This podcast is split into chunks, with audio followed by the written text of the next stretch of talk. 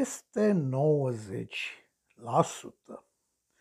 Așadar, un infirmier sau un brancardiolog într-un spital din România câștigă cel puțin 1000 de euro lunar, poate chiar mai mult prin cumul de sporuri. Așadar, un asistent medical într-un spital din România câștigă mult peste 2000 de euro lunar, repet, poate chiar mai mult, prin cumul de sporuri și alte chestii.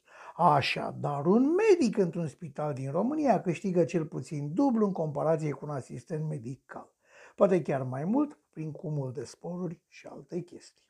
Așadar, așa se câștigă în sistemul românesc de sănătate plătit de la buget. Cei la privat, acolo unde nu mai plătești nimic în plus, unde nu lungi pe domn doctor și unde infirmiera nu țipă la tine, este o altă discuție. Vi se pare mult? Vi se pare puțin? Vi se pare normal?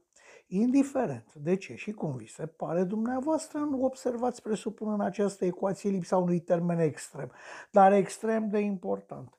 Un angajat în sistemul public de sănătate câștigă aceste sume, nu mai vorbim despre cumulul de funcții că ne doare capul, pentru că lucrează la stat. Și atât.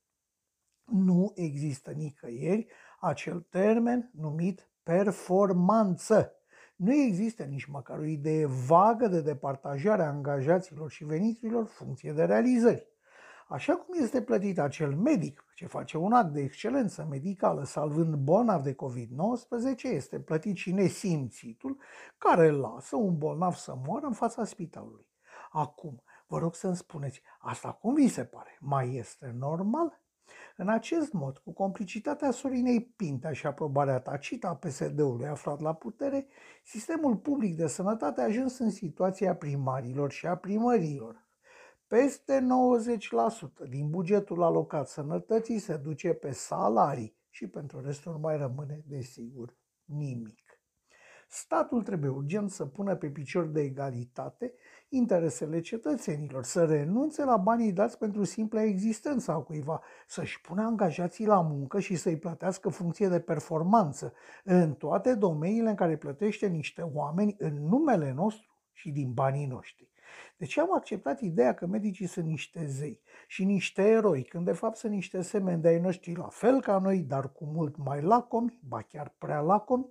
De ce nu încercăm să revenim la bunul simț și la buna creștere ante PCR și PSD?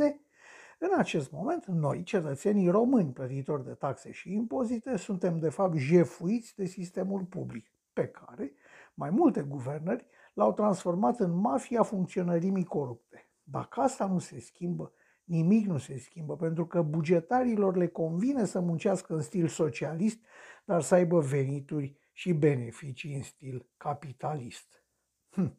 Așa crede un om uh, de pe stradă.